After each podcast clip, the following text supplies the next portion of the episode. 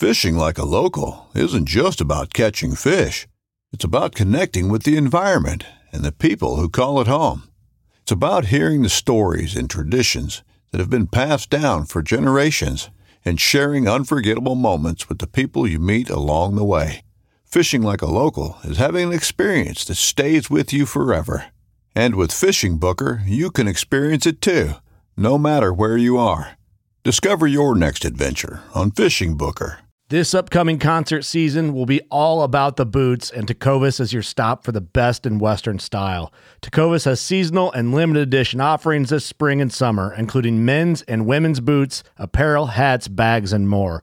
All Tecovas boots are made by hand in a time honored tradition with timeless styles that are always on trend. And Tecovas has first wear comfort with little to no break in period. It's hard to find this level of comfort paired with this level of style. Stop by your local Tecovas store, have a complimentary drink or two, that's WCB style, and shop new styles. The smell of fresh leather and friendly staff are at your service. Many stores even have leather custom branding to make your boots truly personalized. And with regular live music and events, there's no in store experience like it. If you can't make it into a store, just visit tecovas.com. That's T E C O V A S.com. They offer free shipping on all boots, as well as free returns and exchanges, and ship right to your door. Go to tecovas.com and find your new favorite pair of boots today.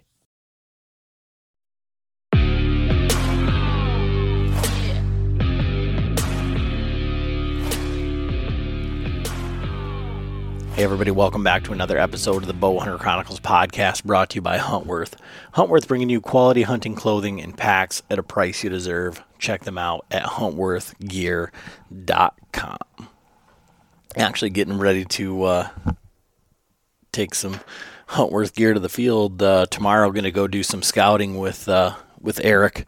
Um, getting ready for some turkey hunting, but that piece of property we were talking about on the last uh, podcast, going and, and checking out, trying to break down a new piece of property. Um, going to get on that.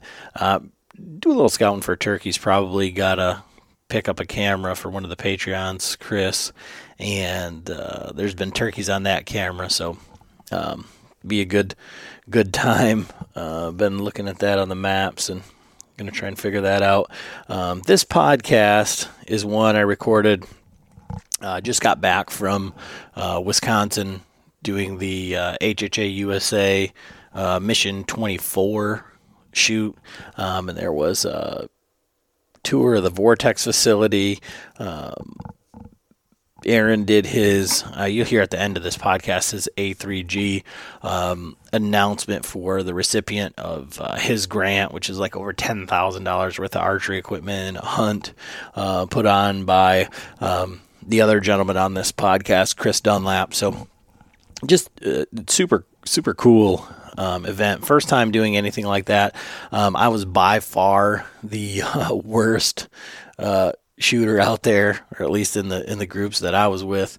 Um, but uh, I think I've been shooting the longbow too much, and I need to get back to shooting the uh, the compound. Um, I was really confident setting up my sight tape and then getting out there. Um, it was uh, like a clinic in uh, target panic. So uh, we got to get back to figuring that out. But um, super cool uh, premise on this podcast. Aaron just did a, a backcountry turkey hunt um, and kind of, you know, what we talk about with deer camp and uh, camaraderie and all that stuff kind of comes to play into this one. A lot of not exactly how I would uh, have framed it, and I think that's why it's a good conversation because there is uh, with turkey hunting, like we say about there not being a, a double drop tine or a you know 600 inch bull or, or, or anything like that with turkeys. It's just fun. If you mess up, it's not a big deal. Um, but then couple that with like the barrier of entry of mountain hunting for say elk. Like you want to go you want to backpack in you want to do that. Um, there are some guys that do that around here for whitetail um, and i imagine in that same area there's guys that do it for for whitetail as well but it just isn't something that's talked about as much. And if you were gonna kind of work your way up, baby step your way into a, a Western hunt while you were gathering points, gathering gear, uh, saving up money, uh, it would be a good way to kind of you know test some of that gear, do some of that stuff, uh, kind of get your mind right for for being out there. Um, so I think you guys are going to really uh, enjoy this. Uh, different, uh, you'll learn a little bit about spit drumming and things like that. Um, and and us being able to go to things like this for for me to go over there, uh, we couldn't do that without our sponsors, without the the Patreons, um, without all of you guys supporting the show. Um, so you know, we got to give a good big shout out to our, our sponsors, you know, uh, Huntworth. Um, Aaron is also a Latitude guy. We talk a little bit about them in the beginning of the podcast, just from, you know, the last time I saw Aaron in person was two years ago at ATA. Um, and then uh, he also shoots zinger fletchings. He wasn't shooting their arrows. And I'll, I'll, tell you what, I was putting, I've put those arrows through the paces between uh, getting my bow sighted in, verifying my tape at 93 yards. And, uh, I mean, I shot four by fours. I've shot plywood. I shot all sorts of things. Um, had my arrows shot. Thank you, Jason, uh, on the course over the weekend, and um, very happy with them to this point. I mean, I I, I lost one arrow and broke one. Um, that uh, I mean, basically would have been Robin Hood if it was a bigger arrow. Uh, broken nock, split the shaft, all that fun jazz. But durability, uh, everything has been been really good. There's some other um, custom arrows, we'll call them, um, that we were shooting with on the course, and uh, you know, you shoot a tree and they're broke, they're junk. So, uh, very happy with those. Uh, if you saw our our uh, post on Instagram today, already seeing bucks down in Missouri. Mark's got cameras on the lucky buck down there, and you know that's that's exciting. But like I said on that podcast, you know, it's kind of like deer porn. Like those are deer that I won't get to shoot. Uh, may end up down there, but uh, Mark's going to be hunting that property uh, with probably with one of the uh, other patrons, Andrew. Um, so looking forward to seeing what comes out of there. And uh, you know, we just appreciate everybody that we work with. You know, Austin over at Genesis 3D, and then like Bill at Spartan Forge. Spartan Forge they just keep coming out with more and more cool stuff. Um, so definitely go check them out at SpartanForge.ai. And uh, you can use code Bowhunter, save 25% there. Um, you're not going to find better imagery. And then the AI is just icing on the cake, really. Um, really need to go check them out if you haven't. And they got, you know, all the free maps there too. So definitely worth going and checking out. But this podcast is uh, a super fun one just because anytime that you've like got to meet somebody in in person podcasts are fun, but once you have like a relationship and rapport with them, you'll you'll hear it on the podcast. Uh, going back and forth is always tons of fun, and so I hope you guys enjoy this one. I know you will. Um, you know, thank you as always for listening. All right, everybody. Adam back with another episode of the Bowhunter Chronicles podcast. And uh, I mean, I find myself in a very vulnerable position here. I'm with uh, Aaron Ritter in a hotel room. He's got his leg off. He's got a beer. He's sitting on the edge of the bed looking at me. Silkies are prepped on the pillow. Yeah, this is uh, this is not this is not good. He's got me in the corner. Um, Some people would know them as ranger panties, and I'm about to pull them all the way up. but um, yeah, we're here at the uh, for the HHA event. Um, it's one of their HHA USA mission uh, shoots. Uh, we mission are 24. mission 24. The biggest mission in history. Okay, all right. Well, not only is he a Navy historian, but he's also a HHA USA historian. Uh, Aaron Ritter. We're sitting here basically uh, in the Vortex parking lot. There was uh, an event you know, kind of thank the veterans and uh, give us a tour of the Vortex facility today. And uh, that was it was pretty cool. Uh, pretty pretty nice event there put on by the the fellas at HHA.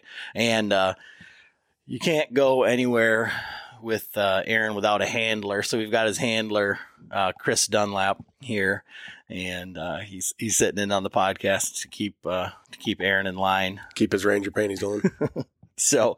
Um, but how you been since the last time uh, we spoke. Really good, Adam. Yeah, it's been. Uh, was it? Was it? It's been a, over a year. Yeah, 'cause- Well, a year since we've been on a podcast together. We've interacted on phone, text. yeah, yeah. We we've kept in touch, but um, yeah, th- I should have went to ATA this year. It was a real. That was m- pretty much my bad. Um, trying to, and it was good. You know, I was I was being a good dad, and uh, we we were leaving on vacation, and, and I didn't. We were leaving that next Monday, and ATA typically goes like Thursday, Friday, Saturday, Sunday, and then we're flying out Monday. So I was like, oh, I'll work that weekend. I'll be around home so I can see my daughter before we go. And uh, yeah, it turns out ATA was like Tuesday to Thursday or something. True, So, so I had all the time off. I should have just went. That was just poor planning uh, on my part. But uh, It was a good ATA. well, yeah, I mean, so you're a fellow uh, Latitude uh, guy. You know, we've picked them up as a as a sponsor. We've had a long relationship with with Latitude, and finally um, bit the bullet and just had to, you know, kind of had to make a decision there. And um, you know, love those guys to death. And of course, when they win their biggest award and you know all the stuff, uh, I'm not there to to celebrate with you guys. So that that was a bummer for me, you know. But I got to live vicariously through you guys. So how, how was that? Like, what was the environment and everything like from the first year that you were there with Latitude to to year two when the when the sticks came out and all that? It was uh it was very similar yet a little bit different. So it was similar in the fact that it still took an incredible amount of time to get the booth up.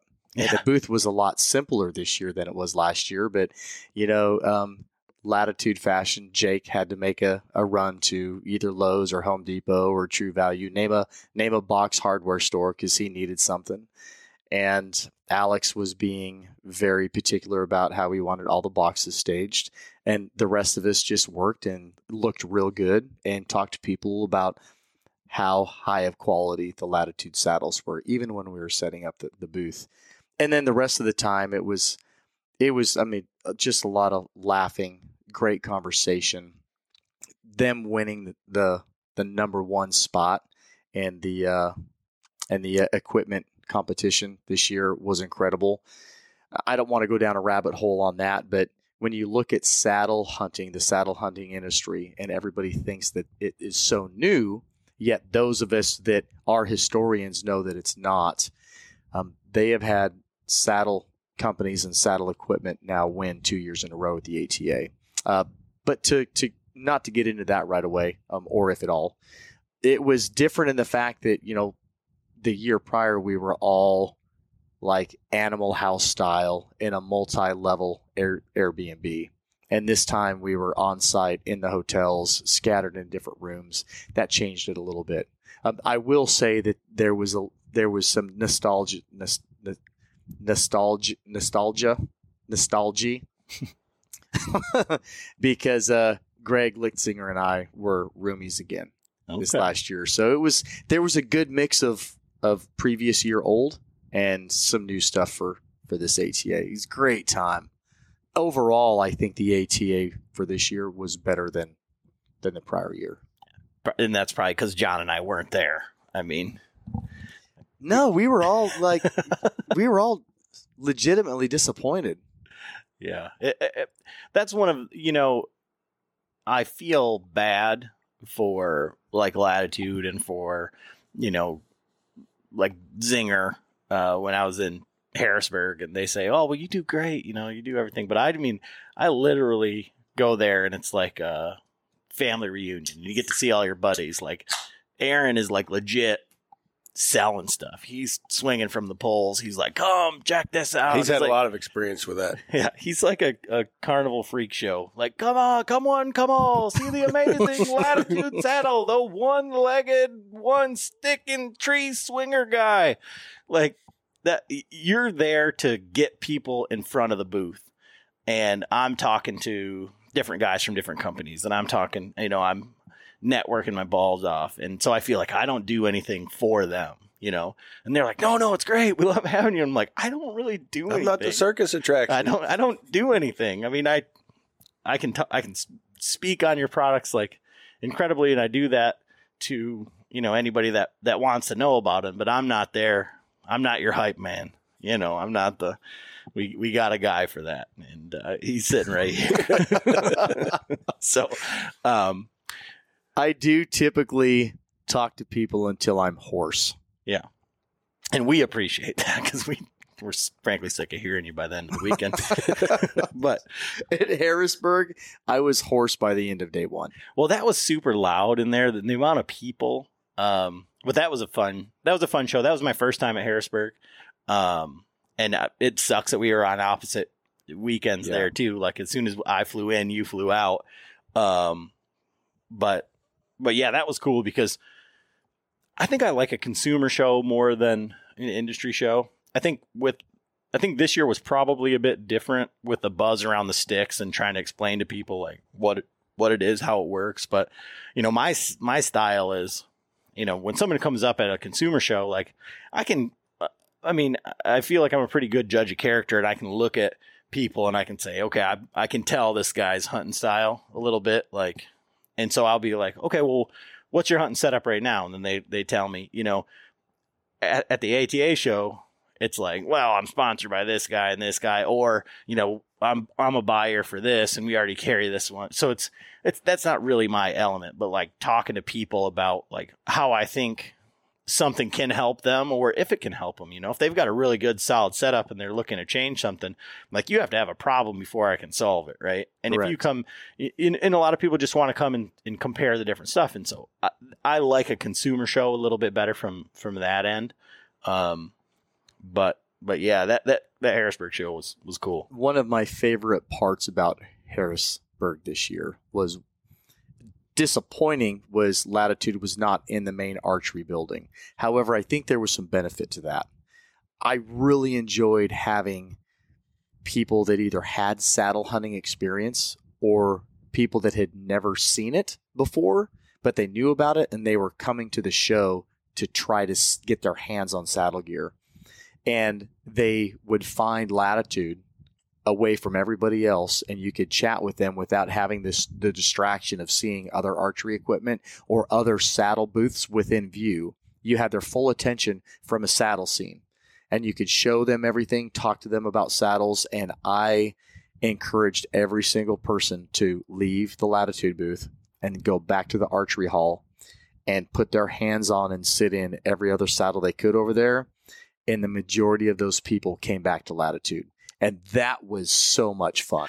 Well, and that's the you know, it at any point where you can get like the Mobile Hunter Roadshow or um, Mobile Hunter Expo rather, Mobile Hunter Roadshow's completely different. That's a, a very product forward um, experience. Yes, um, the mobile hunting expo, you know, last year all those guys were there for like the same reason. So it was it was kind of an echo chamber, but there was a lot of people that were there for the first time. And I think that's the best benefit of going to something like that where there's going to be multiple saddle companies because it's it's twofold, right? You're going to get into a room where you're going to see all of the saddles side by side by side.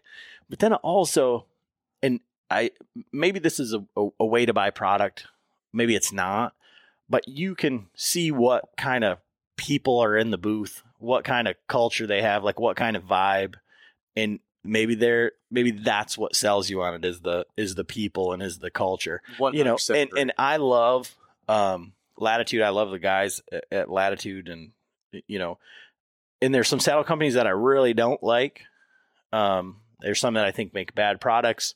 There's some that i think are just bad people um there's some things that i agree with some things that i don't but like you know i'd never i i have like all the saddles and that buzzard roost saddle is super comfortable and it's it's a great product but going there to that show and meeting Benny and like that crew over there like if you decided like that because you liked those guys and their jambalaya and their vibe like more power to you right? Like those are great people and i think when you go to a show you get to see kind of who comes up and talks to you who just glosses you off who's there for themselves and who's there to actually um, help you and um, I feel the same way about Trophy Line. Yeah. If I was not a Latitude guy, I would probably be with Trophy Line. Yeah. because they're just their crew is incredible. Right. And and you you get that and you know, I'm I mean, this isn't like I don't like Tethrd because I mean I like I'm friends with a lot of those guys. I'm friends with you know some of the guys that were in the Wild Edge booth and all of that. But I think there's like very distinct like cultures of the people, and I think that that's like super super cool, and that that's almost as important to me as I mean, it's like your deer camp, right? Like there's some people that you want to share camp with, and there's some people that you don't. That's a great And- analogy. And I think like being able to go there because buying a saddle from any saddle company in that environment is a couple of uh is like twofold, like I said. But at, in that moment, every saddle is going to feel like the most comfortable saddle because you've got very knowledgeable people putting you in the saddle and adjusting it for you. The difference is going to be when you get home and you're like, this thing sucks. Why does it suck? You know, like how do you how do you go from there? And and I try to explain that to people. is like like look, I, and this is not the Aaron Ritter way of selling the saddle, but like I'll get somebody set up in a saddle and then I'll say, okay, get down, and I'll mess with it, and then I'll say, now you spend five minutes in it by yourself and adjust it because I'm not always going to be here for you. You know, I want you to know that this is, you know, the way. And I think, I think that goes a long way, you know, rather than just saying like, let me get you set up and like, this is the way that, or saying this is the way that I do it is the right way. Cause I do it different than you do it, different than John does it. And, and I think that that's the value in like being able to see all those things all at once. Well, right? the, the other advantage too, Have you ever been overwhelmed by the hundreds of food plot seed mixes out there? Well, you are not alone. And Vitalize Seed has developed a seed program that takes the guesswork out of food plotting. Vitalize Seed has two core mixes, the Nitro Boost and Carbon Load, to keep it simple. Nitro Boost is their spring summer food plot mix, and Carbon Load is the fall plot mix, each having a diverse mix of over a dozen different seed types that are highly attractive to whitetail. Food plotting made simple, but it gets even better. Each mix provides necessary nutrients to the soil, making for better plots each season and saving you money by needing less Roundup and less fertilizer each season. The 1 2 system simplifies your food plots just how nature intended. Vitalize Seed. Make biology work for you. Order now at vitalizeseed.com. Harrisburg, like Aaron and I were talking about when he was driving back, you know, one of the best things about that compared to ATA is you can walk in, you can look at everything, and you can buy it and walk out. Versus ATA, you go in, you look at it. Oh, great, it'll be out in six months. Put your pre order in. And then you go home and you, you don't have anything. Mm-hmm. Yeah, and I, that's one of the things I've been trying to talk to the Latitude guys about. Like, like what you said about Trophy Line, their business sense is amazing. Like them being like, all right, we're going to launch this platform at ATA, but it's going to go live on the website that day too. Is like huge because you know us as consumers, we feel like we're missing out because we can't go to the ATA show, we can't get our hands on this. Like knowing full well that you know we may never even see a product that even resembles this. I mean, that's that's one of the Which, realities. is, which has happened. yes, yes, There's stuff that- that comes out of ATA every year that never makes it to the product line. right and and that's and that's the the thing and and so by by having something ready for the consumer i mean it it it, it feels like more inclusive there but um yeah to me that my ability of like the the networking and stuff like that i'm way better at like a consumer show because those are what i would consider like my people you know that's i, It's I just good love it time. It. really is a good time. But so, what's the name? We are in Barneveld, really Barneveld, Wisconsin, Eh? yeah where they sell like local cheese in the quick stop gas station. yeah they don't have that in Oh virginia no, no, they have 7-Elevens, okay roller food. Oh, yeah. Well, sometimes you got to see what's rolling at two in the morning. You know, there's not a whole lot. you know, I mean, if you, Adam, I you know I don't I don't stay out. I'm not up and about at two in the morning anymore. Like I've told you in the past, those days are long gone for me. yeah. Well, uh, we used to have a, a buddy that lived downtown Chicago. Like I went to school outside of Chicago, and uh, you know, he lived right next to the 7-Eleven, and you had to just sometimes you had to go in and see what was rolling before you went up to the apartment. You know, That's awesome. That's that's that's how I look at it. So uh, shifting gears here a little bit, like you just came off of, uh, you know, so it's turkey season. We haven't really been covering a whole lot of turkey hunting on here, um, just because Michigan seasons are so weird, and um, we're we're hunting the later seasons. Uh, John's been out a couple times, and uh, I'm going to get out this next weekend. Uh, maybe may, I may get out next week um, and and try and help some people get on some birds. But uh, you just came off of like we had a real great conversation over in the the Vortex Hall there about your turkey hunt and like what you did this year. So, uh, kind of outline the the premise of the whole thing. Like, why would anybody want to do what you did? All right. Well, I was trying to shift the gear to talk about why we're here in Wisconsin, but holy cow, twist my arm and talk about turkey hunting. I'm in. Let's do it. So, growing up in the Northwest, I like hunting big country. And I started back country hunting in the 90s before it was the big rage. And It was just hunting. It was. and, and a lot of people looked at what I was doing like I was nuts. Like, why would you do that? It's like, well, because it's pretty awesome. And now living on the East Coast and watching, you know, the the media explosion of backcountry hunting and how popular it is and, and elk hunting. I grew up doing that as well. And I mean, elk hunting is just incredible. But you have to go out west to do that. And so when you're east of the Mississippi, everybody is thinking backcountry hunting is on the other side of that river and you have to travel all the way out there to do it. And this year I made the decision that I was going to try to spend a little more time hunting in my state of residence now, which is Virginia. Uh, next year will probably be Maryland, but I'm going to focus on those two states and try to do a little bit less of spending all of my time hunting again out west. So I started looking at the George Washington National Forest and figuring out how I can take my passion for the backcountry and put it in my backyard in a much more heavily populated region of the of the United States. So I did that. And I did it turkey hunting. Now, I have a huge amount of respect for some of the big name backcountry elk hunters that are right now controlling the media scene. I love them. I mean, there are some people that are sharing incredible information and and some people are throwing stones at them because they feel like they're giving out secrets and that they're saturating that region of and that that area of hunting and bringing so many people into it which I think is wonderful let's let's promote that but they have the mentality of backcountry elk hunting and elk hunting in general is there's nothing else like it. And they'll they'll tell you that turkey hunting is not like elk hunting. And i'm i'm in disagreement adam. Now i'm i'm just a one-legged hunter that likes to wear badlands camo and and do my thing right? You know i don't i don't have you know double digit thousand followers and and make money doing this but what I've learned from my past and what I did this year was a backcountry turkey hunt.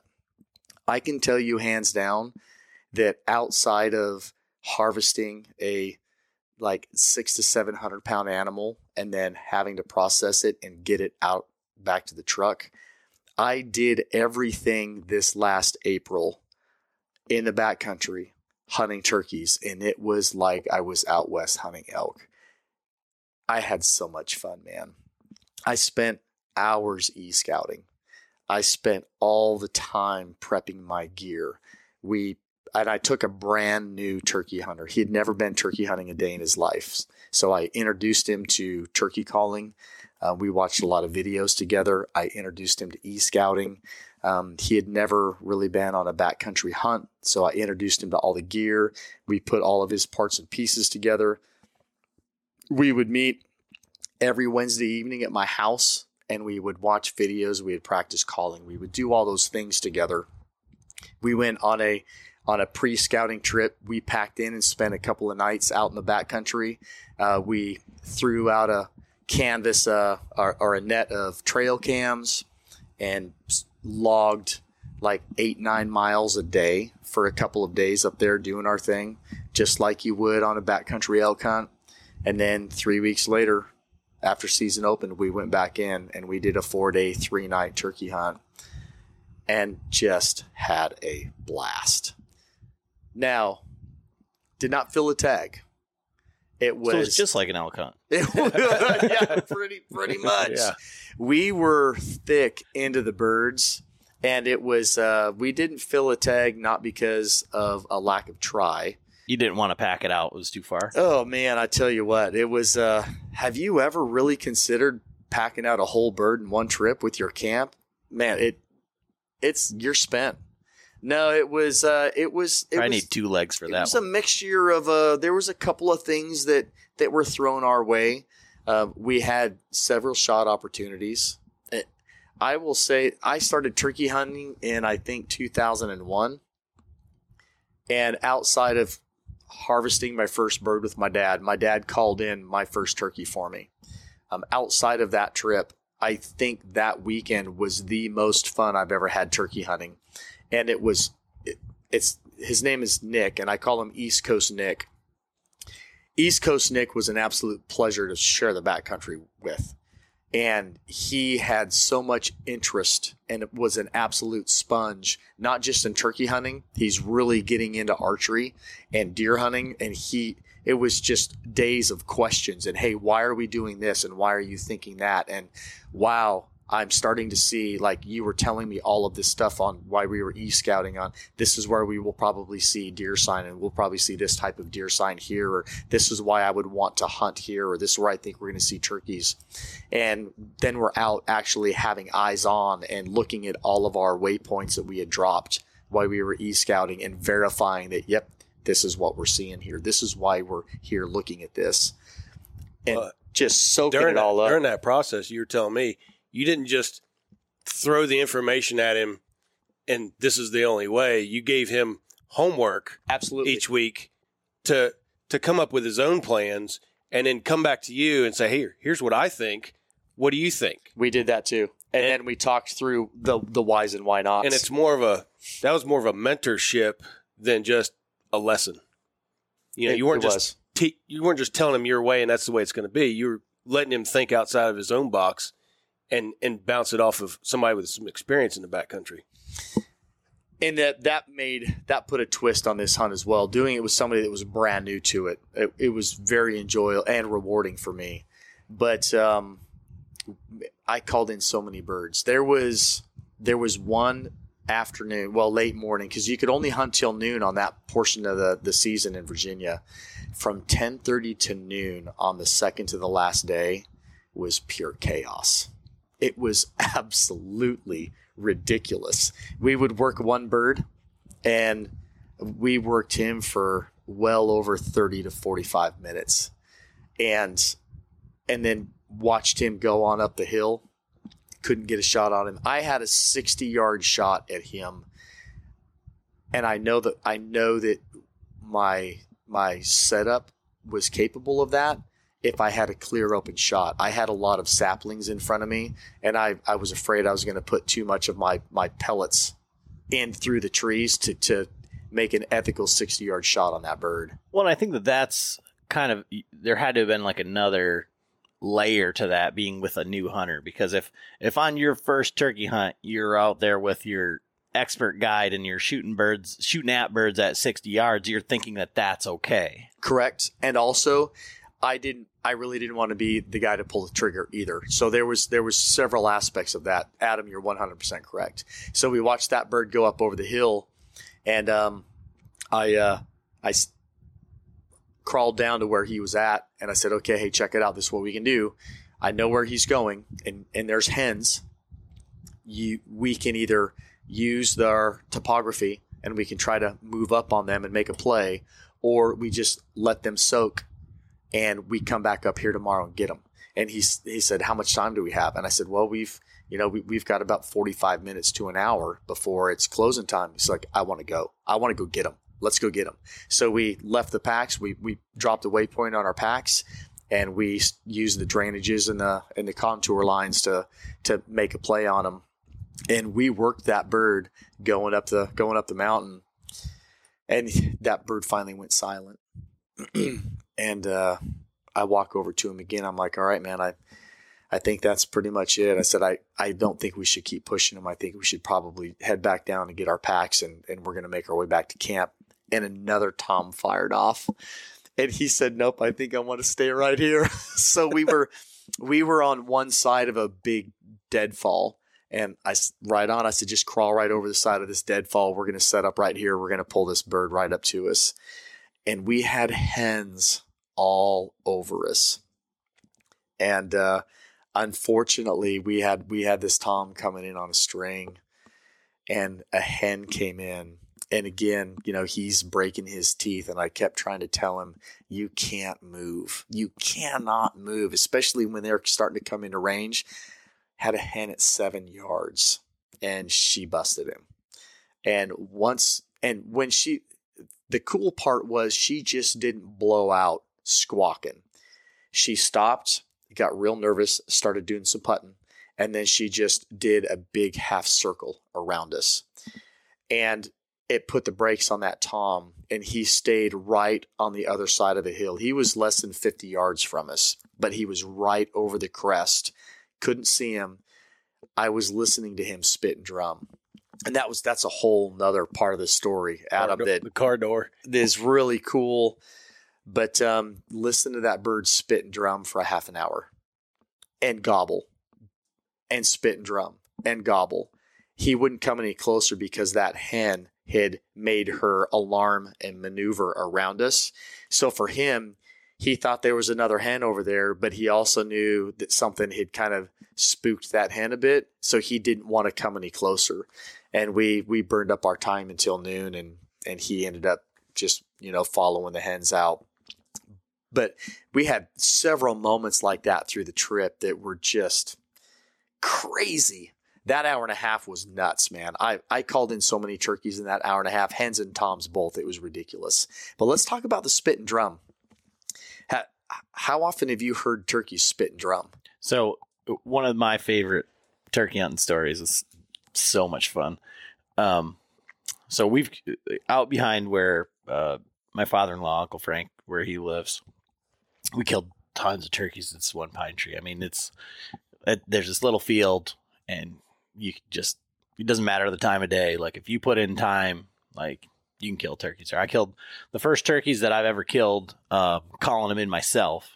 Um, was right there, but we brought my. I'd already killed the turkey. Brought my wife out there. Uh, we're imagine like a white pine tree.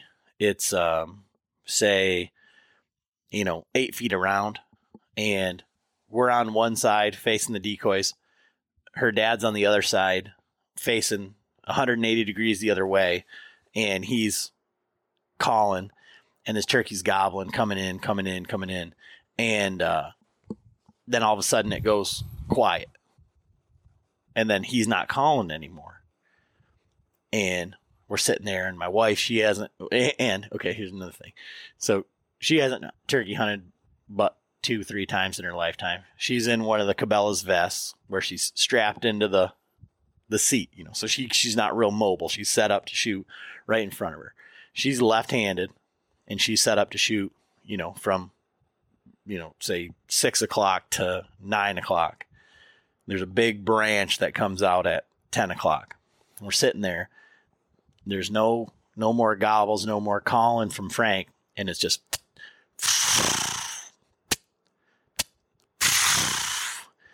And we're sitting there and she's like, What is that? And I'm like, He's really close. And she's like, I don't know. And she's strapped into this vest and she's like, I can't turn. I can't turn. And he got like all the way out, just about to the end of that that branch, far enough. Frank hits go. Gobble, she jumped about three feet in the air because she didn't think that was a turkey. She like nearly shed her pants, you know. And that turkey, you know, he just turn the other way, and so he started working back way back to Frank, and we're trying to un- I'm trying to unclip her without moving. I mean, this turkey's like you know six seven yards away. Oh, I love it, big Tom, and she's freaking out. I you know? love it. And so trying to unclip it, and then he ended up just working off. And Frank, like by the time the turkey walk, walked off, he's like. What are you guys doing? He's like, I fully expected a barrel to come right past my head and just, you know, like we couldn't get turned around, you know? So I've, I'm familiar with the sound. so where I cut my teeth turkey hunting was in Washington State, and I hunted Merriam's mostly, but I did some Rios as well. Had never heard a bird spit and drum in the wild, and I've been hunting on the on the East Coast for a few years now, and I've I've always watched YouTube videos of spit and drum. I've never heard it in the wild, and I mean, a gobble on YouTube sounds like a gobble. Uh, a bugle on YouTube sounds like a bugle. Capturing a spit and drum on a camera and a mic out in the wild and, and really knowing what it sounds like is it's different. So we're we're morning one on the hunt and we're way up this finger canyon. And we ended up all the way at the uh, at the top of the top the head of the canyon. And we had put on some miles that day. And it was about 10:30 in the morning and it was several miles to get back down to the to the opening of the canyon and I said, "Hey man, I really think that we should probably just sit down. Let's throw out a decoy set because we had three decoys with us. And I said, let's just sit down and just call and maybe we'll get a satellite tom to come in. So that's what we did. We got all set up and I started throwing out some hen calls and I started hearing a car door, like a muff, a faint muffled car door. I'm, and I'm sitting there thinking, man, we're, we're like six, six and a half miles from a trailhead. And any other trails in that area um, would be all the way up on top of the ridge of the main canyon trails, and you can't even you can't have ATVs or side by sides on it. And so I'm racking my brain at them. I'm like, how am I hearing car doors? This is nuts. Well, then a hen fires off, and so I start working this hen. And this this was a lot of fun for East Coast Nick because he had seen guys work hens he had, well seen he had watched them on YouTube, and I had this hen. This hen and I went back and forth for probably thirty minutes. Could not get her to come in. Man, I tried. I was pounding her. And the entire time that I'm working this hen, I keep hearing a car door off in the distance. I'm just, what is the deal? So we find noon hits. I'm like, okay, we're done. And by that time, I mean, we had put in probably seven, seven and a half miles on our, and we still had to go three or so miles back to camp. And my, my one foot was hurting. My stump was tired. And there was a really nice spring head 150 yards from us with a really cool, nice little pool and slate rocks all around. So I went and grabbed Nick and I said, Hey man, we're going to pick up our decoy set and we're going to go over and sit in the creek, soak our feet make some top ramen and have a snack and chat and laugh and have fun. Then we're going to start making our way back to camp. So we're down there sitting in the creek, soaking our feet. And I, and I asked him, I said, Hey man, did you hear that car door? He's like, No. Now, granted, leading up to this, I had heard grouse drumming the day before and the hike in and everything. He couldn't hear that. He's apparently tone deaf to those really low tones. So I knew he couldn't hear grouse drumming. And I told him, I said, man, I have been hearing a car door shut the entire time we were sitting there. It's driving me nuts. So we, you know, spent our time there, packed back to camp and relaxed a little bit, went out, roosted birds, did a little more scouting. And um, then we're sitting out there on that, out on that, uh, that finger ridge playing with those toms. And I was hearing car doors again. And that first bird at 1030, when that that gobbler gobbled below us and we got set up, started hearing the car door. And as that Tom worked up the sidewall of the canyon towards me and that car door kept getting louder and louder and louder, that's when I started putting the pieces together. I was like, I'm hearing my first spit and drum. That was a cool thing for me because that was a first. and it's that's what I one of the things I love about the outdoors. If you stop experiencing firsts and or you stop learning, then you're you're you're you need to make a change. and it, that was exciting for me. And those two toms between 10:30 and noon, those two toms, the amount of spit and drum that they threw at us was incredible. It was almost nonstop. Both of them Mm-hmm. for an hour and a half, just nonstop. It it was cool.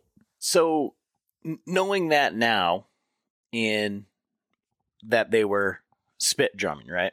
So that so that that's what was happening. So, in hindsight, what would you have done differently, knowing that that was a tom close enough to to hear him spit drum? Um, you mean the the prior hunt when we were at the head of the canyon? I 100% would have made a play on that bird. 100%. They were they couldn't have been more than 100 150 yards from us. However, where we were at, we could have easily made a play on those birds. So that was again big learning lesson for me. You can you can cover ground and you can get in position on a bird in an hour and a half if you do it right. So, I, I want to play. And again, let's go back to elk hunting. Very similar to you have that last hour of daylight and that one bugle fires off and you and you you make you look at your Garmin or your map system, whatever you're using, name your favorite, Spartan Forge, onX, Go Hunt, Base map. base map you name your favorite you you look at that mapping mechanism and you go through the calculated risks saying can i get set up on that animal in my last hour of of hunting time? And then you make a move. Sometimes it pays off and sometimes it doesn't. Sometimes it's better to let them soak and go back the next day. Sometimes it's better to just throw it all in and go at them you know what i mean? Oh, sure, sure. I, I want to play devil's advocate on the whole idea of a a backcountry turkey hunt, where because I, I I love it. I mean it seems like a perfect. And when we talk about this a lot, like in our Patreon group, like we talk about, you know, if you want to travel for a, a turkey hunt, or we're planning um, 2024 Montana spring bear, and you don't have to spend a thousand dollars on an elk tag or draw one or to get that experience out there in the mountains. You know, that's that's all great and well and good. However, the the thing is is if you can only hunt until noon, like that's a lot of time with your finger up your butt sitting on the canyon. I mean, unless you're saying, okay, well, I'm going to scout for deer, I'm going to scout for bear, I'm going to scout for for something else, or you're just a granola hiker for the rest of the the day. I mean, so that's let's a, that's a lot of let, That's a lot of break time. it down for you. So for a for a hardcore turkey hunter, let's look at your day Mhm. during season. You get up balls early, Mhm. so you can get you can navigate to where you want to be. Hopefully under red light or no light. You maybe take a nap. Sun comes up, birds start making noises in the in the roost. They come down. You make a play. You hunt till noon. Then you go back to the car. You go home, have a snack, do whatever. You drive back. You hike back in. You roost birds. You come out in the dark. You drive home. You get some sleep. Get up balls early. You go back and do it again. Mhm. What we did was we put ourselves out right into the mix. So yeah, we had a lull through the afternoon where from from noon until around five. So we had about a five hour period where we can't hunt. However, when we finished hunting on the on the day that I heard my first spit and drum, for instance, we were a solid three miles from camp. So you you stop hunting at noon. We burned up thirty to forty five minutes soaking in the creek, having a snack, put all of our stuff together, and then we hiked off. It was off trail under pack load for three miles back to camp. So by the time you get back to camp, now you've cut that five hour span down. You recock gear, relax a little bit, talk. Then you figure out, okay, where are we going to go roost birds tonight? So then you hike back out, you go roost birds, you come back to camp in the dark, have a late dinner, get things ready, go to bed, get up early, and go back and chase the birds. So no, I don't think you're wasting time. Um, and then we were we were also scouting for deer because I'm in a backcountry deer hunt that area as well. So it's twofold. it's a really interesting way to turkey hunt. It's outside of the turkey hunting mold. You're no longer, you know, sleeping in your car, sleeping in a hotel, sleeping in an Airbnb, or if you live in an area where you can hunt from home, you're not going home to be it you're single, living with somebody married, doesn't matter. You're going home, doing whatever you do at home, and then going back out, maybe roosting birds, and then hunting again the next morning. Hands down, the most fun I've had on a turkey hunt. Now I like backcountry hunting. I, I don't care if I if I have yard work to do, or if you know somebody's like, "Hey, we're going to go on a bike ride today," or maybe I'm supposed to go run for the day and it's raining. I'll find every reason not to go out and hang out in the rain when I'm just living everyday life. When I'm out in the backcountry, rain doesn't bother me. For me, it's part of the experience. So you have the gear to keep yourself warm and, and be, you know, enjoy it. And it's just, it's kind of like, it is what it is. Hey, it's going to be hot and sunny today. Okay, well, I'm going to sweat it up and be warm and drink more water. And this is what we're going to do backcountry today. Or, wow, today we're going to get rain. Okay, well, we're just going to get wet today. It is what it is. It's a whole new experience. The woods is different in that environment. It's all part of the adventure for me. It's far more enjoyable than it is for me traveling back and forth from the field to the house and back every day. Um, I, well, you know, waste, you're not wasting that time driving back and forth. No, and and one of the evenings we were in camp, and we're we were talking about, hey, let's we're gonna we're gonna take a quick nap, and then we'll get up. We'll have a a late afternoon snack, and then around five o'clock we'll head out and, and go sit down and, roost birds because the first night we were in there we didn't hear our first gobble until eight o'clock at night. The next night so we're it's like all right five o'clock we'll bust out of camp and and heads head down to an area and, and listen for gobbles. Five o'clock had a tom fire off probably two three hundred yards right out of our spike camp. It's like we're sitting there in our little packable chairs looking at each other like, are you kidding me right now? That bird gobbled nonstop for an hour as we're sitting in camp. That doesn't happen when you hunt from home because you're not out in the woods at five o'clock at night. You're somewhere else thinking you're not going to go back into the woods until, you know, it's maybe an hour from sundown.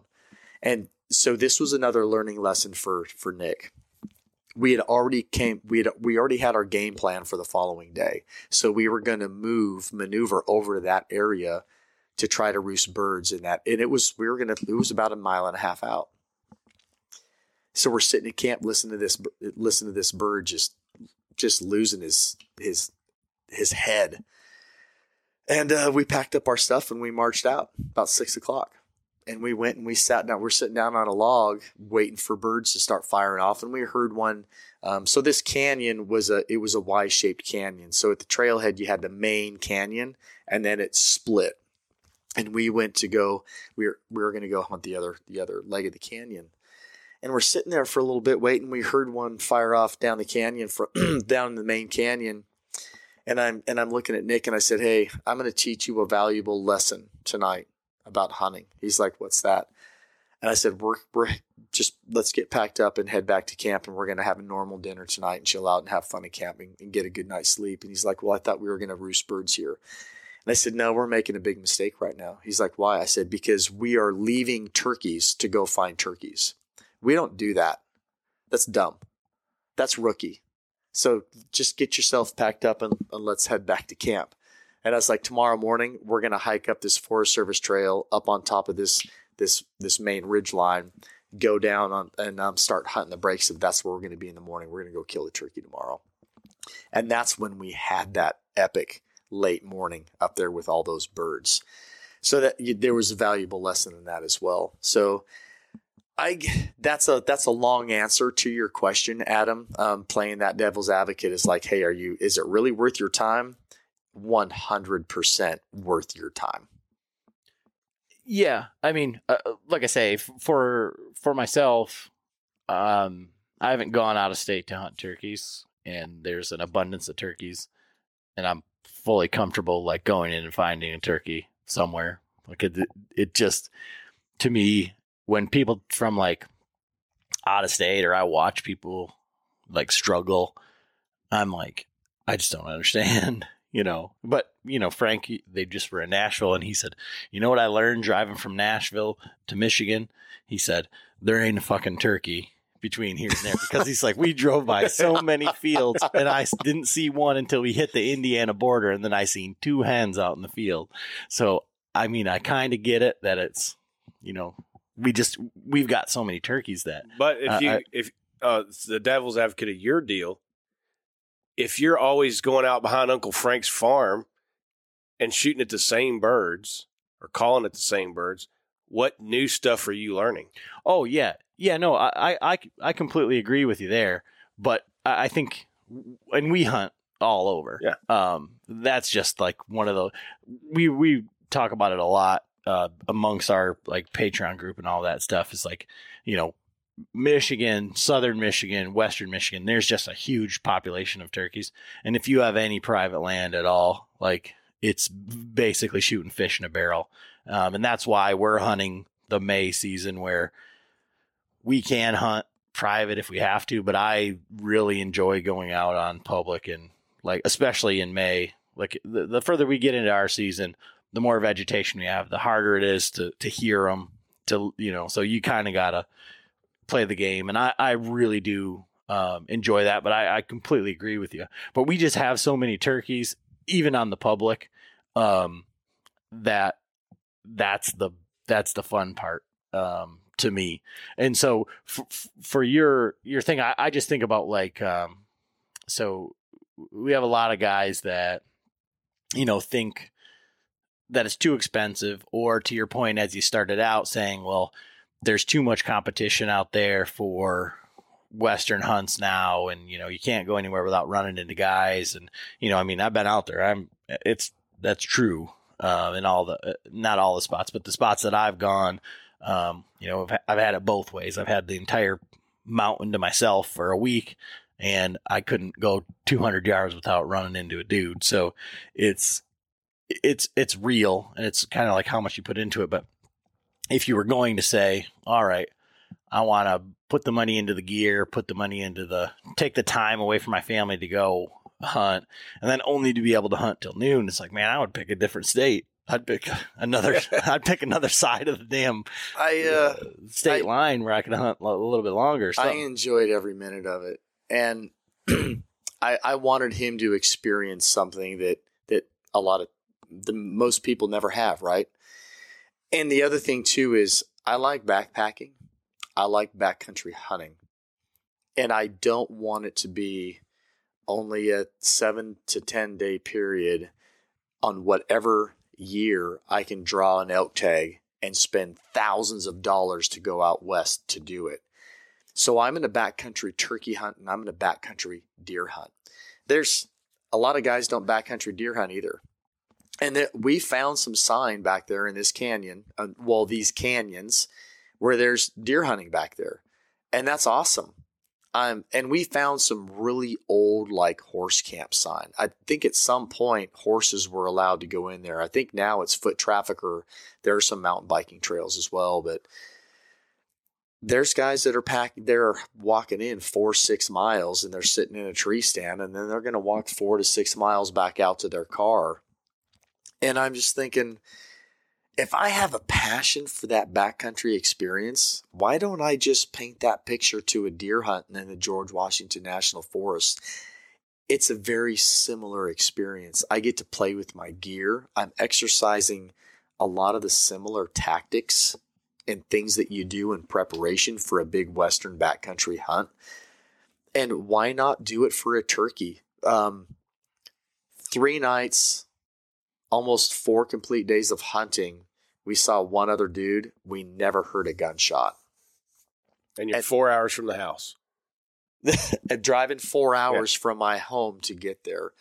Hey, There's there is very limited people that would be willing to do that, but I will tell you this: in the planning process of this, through the execution process of this, now to the post hunt of sharing what I did in my experience, I have had multiple people. One of them is a professional turkey hunter that is foot mashed on the gas pedal of Aaron, I want to do this with you. Can this year, next year, I want to do this. I'm I'm terrible with names, Adam. What was that gentleman's name that um, I met tonight through you that was in that group? Uh, Uh, the the stocky guy in the red shirt. Joe Higginbotham. Joe. What was his response to me? I want to connect with you and do this. This sounds awesome. Mhm. It's a whole new spin. I will highly encourage anybody to do it. And it's not it's not riding your bicycle in and spending a hunt and then riding your bicycle back out. It is putting your life on your back just like you do out west and going out and just having a great time So take, an, take an airplane bottle of your favorite sip. You know, I, I had some Fireball with me. We sat in camp and sipped some Fireball and told stories. Uh, I already told you we ripped a podcast out there. Just had a blast. It was uh, it was worth every minute, man. So um, on that on that note, um,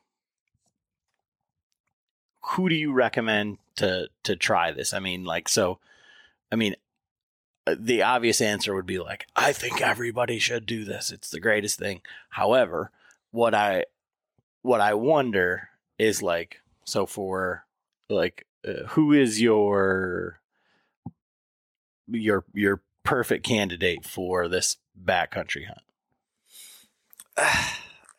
Adam, man, I think that's a loaded question. Yeah. Well, that's why, I do this. Yeah, I mean, I would say if you're if you've always wanted to go on a true backcountry hunt out west, but aren't quite sure of yourself, your capabilities, your gear, um, maybe you don't have the finances right Yep. now to do it. You didn't get drawn, you name it. Well, here's something you can do for a fraction of the cost. See if it's something you like Correct. before you go Invest the go- time and money. go balls deep and and off the cliff buying everything and going out west when you can just hey i'm going to pack up this weekend even if you're only spending one night Correct. you can you can get in the kiddie pool so to speak Yep. Anthony Fiorilli this morning threw out a term that I'm going to steal right now. I'm guilty. Yeah. Guilty as charged. Anthony Fiorilli of um, First Contact Outdoors. He used the term um, barrier of entry. Mhm. If you think that you want to go on a backcountry elk hunt and you're going to spend the time putting in for points or putting in for the draw, trying to get that elk tag, and then you're going to get the equipment and you're going to learn how to e scout, put all the parts and pieces together. If you're unsure about that, but you have an interest, then go on a backcountry turkey hunt. And that is going to give you a really good idea if it's something that you want to invest time and money in.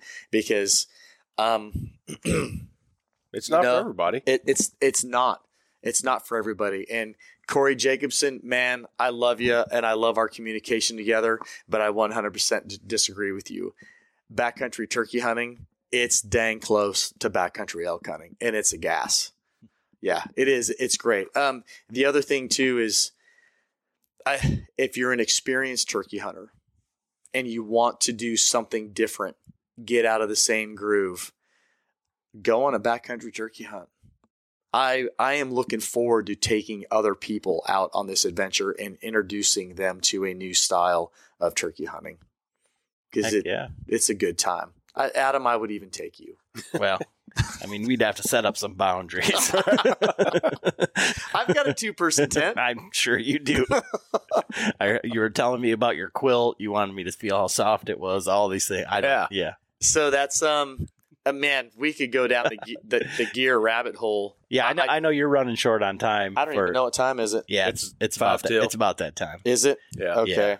So uh, we can continue this conversation, you know, at a later date. Maybe once you're successful at this, um, something like that. Um, but uh, so where can people follow along with what you're doing? You got a podcast now. You've got your um, initiative that you're you know fully funded on and all Okay. that stuff. So where can people follow along with uh, all the stuff that you're doing? So if you want to connect with me um, at more of a like a personal outdoor level, I'm I am Limbitless Outdoors. You can find me on on Facebook and Instagram as Limbitless Outdoors. That's spelled with an L I M B um, as Limbitless Outdoors, and I have a website limbitlessoutdoors.com.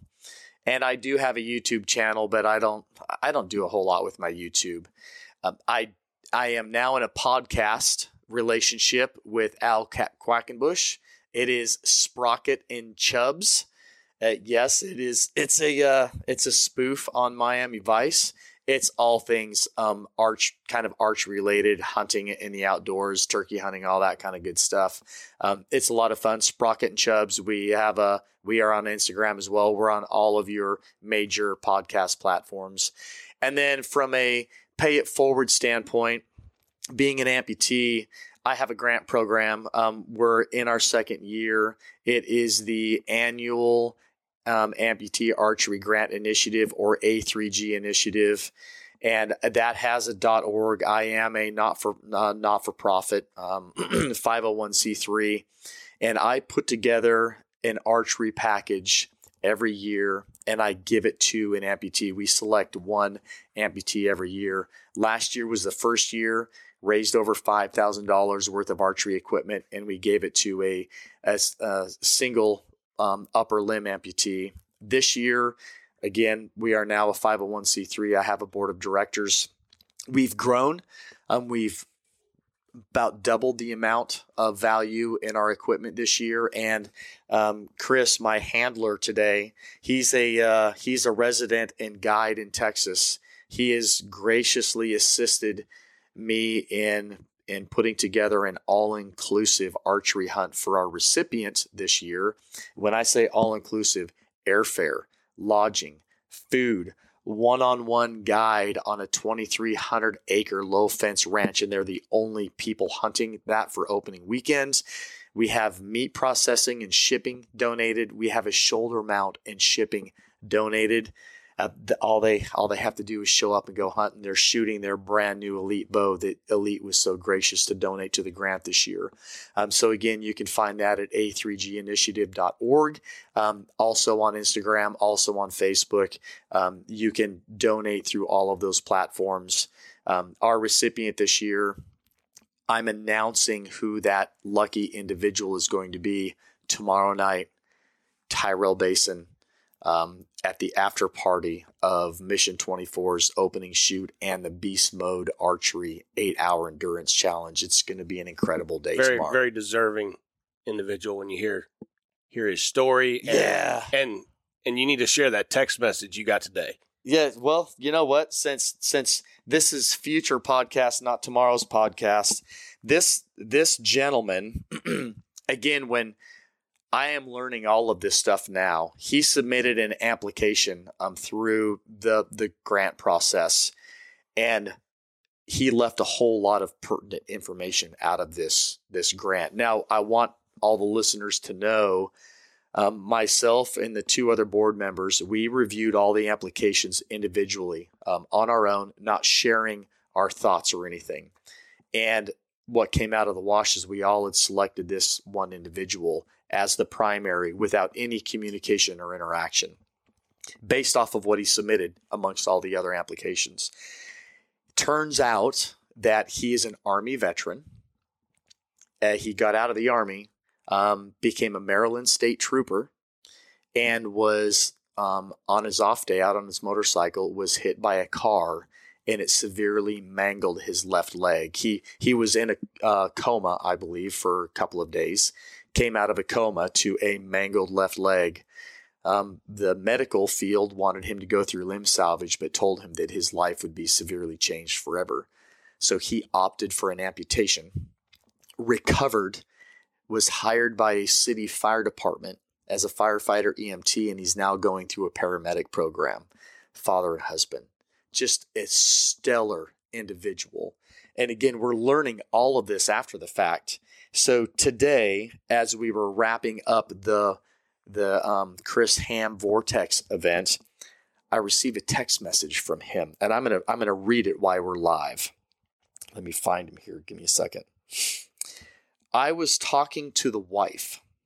We are so grateful for everything you're doing, and we know it's a huge amount of cost and effort to get this all together. We want to pay it forward we were hoping to either donate to next year's initiative or like a $250 prize pack to a youth hunter for this season if we could. this is what we have this year, and I am so I'm so touched. Um, I I'm not going to read his bio. I asked him for a bio, and when I was traveling out here, um, he sent it to me, and he told me he said, "Aaron, I don't write very well. I'm I'm hoping this bio is going to work. If you need to to to touch it up, feel free to do so." I read his bio, and literally, it was it was making me get all teary and snotty as I'm reading his bio and I'm reading his story because I knew nothing about it. And um, man, I'm pretty excited. This is a cool year, and tomorrow evening we get to announce to the public who he is, let everybody know what kind of a man this is, and this is what being limitless and what the A3G initiative is all about. It's Adam. It's I'm It's- humbled. and we're gonna have an epic weekend with him. Yeah, It's gonna it's gonna be great. yeah. Well, that's I mean that's incredible, and uh, you know, thank you for you know everything that you're doing for for the community and just you know, I give you a lot of shit, but it's pretty inspiring. You're just a, you know, you're a little bit too bubbly for me, but you know, you, you're a really positive dude, and you, Is that you why? Is that why message. we only podcast once every two years? Yeah, well, I mean, I can only take so much. It's like kind of like a sweet tooth, you know. It's like, but you know, really, It's like fentanyl. You can overdose real easy on air. yeah, yeah.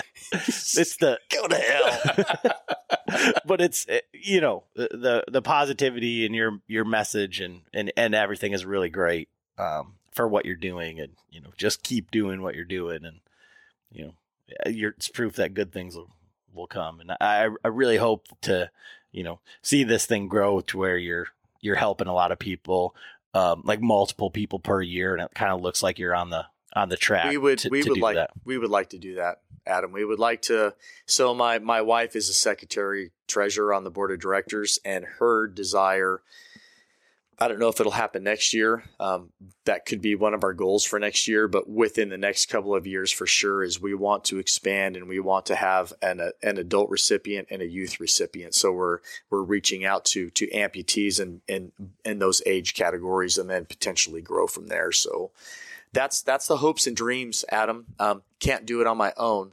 So it's uh, again it's you know I, I don't and maybe that's one of my failures. It's i struggle with self-promotion but i'm just going to throw it out here while i'm on the mic with you. Um, if, if you would like to donate for to donate to this opportunity to really change and impact the life of an amputee and or like this year to give to somebody who is 100% selfless like he had he had his career and his leg taken from him and he is doing nothing but overcoming and giving back he's still serving his fellow man so if anybody wants to help be a part of that um, and and donate or support again limbitless outdoors there's a donate button for it um, a3g there's a donate button for it um, you can Sprocket and Chubs. If you reach out to Sprocket and Chubs, we have a YouTube. We're posting all of our our podcasts on YouTube as well. If you if you want to to donate to A3G and be a part of this, then please reach out. And again, 501c3, I can give you a tax ID for tax purposes if that's what you need. But but yeah, all the all the help, love, and support is welcomed. Yeah. Thank you very much for that opportunity. Yeah, and like I said, just I really appreciate the time and as much shit as I give you. I really do enjoy the the camaraderie. So thanks again for doing this. Thank you, man. This is a good time. Yeah. All yeah. right, Well overdue. all right, hundred percent.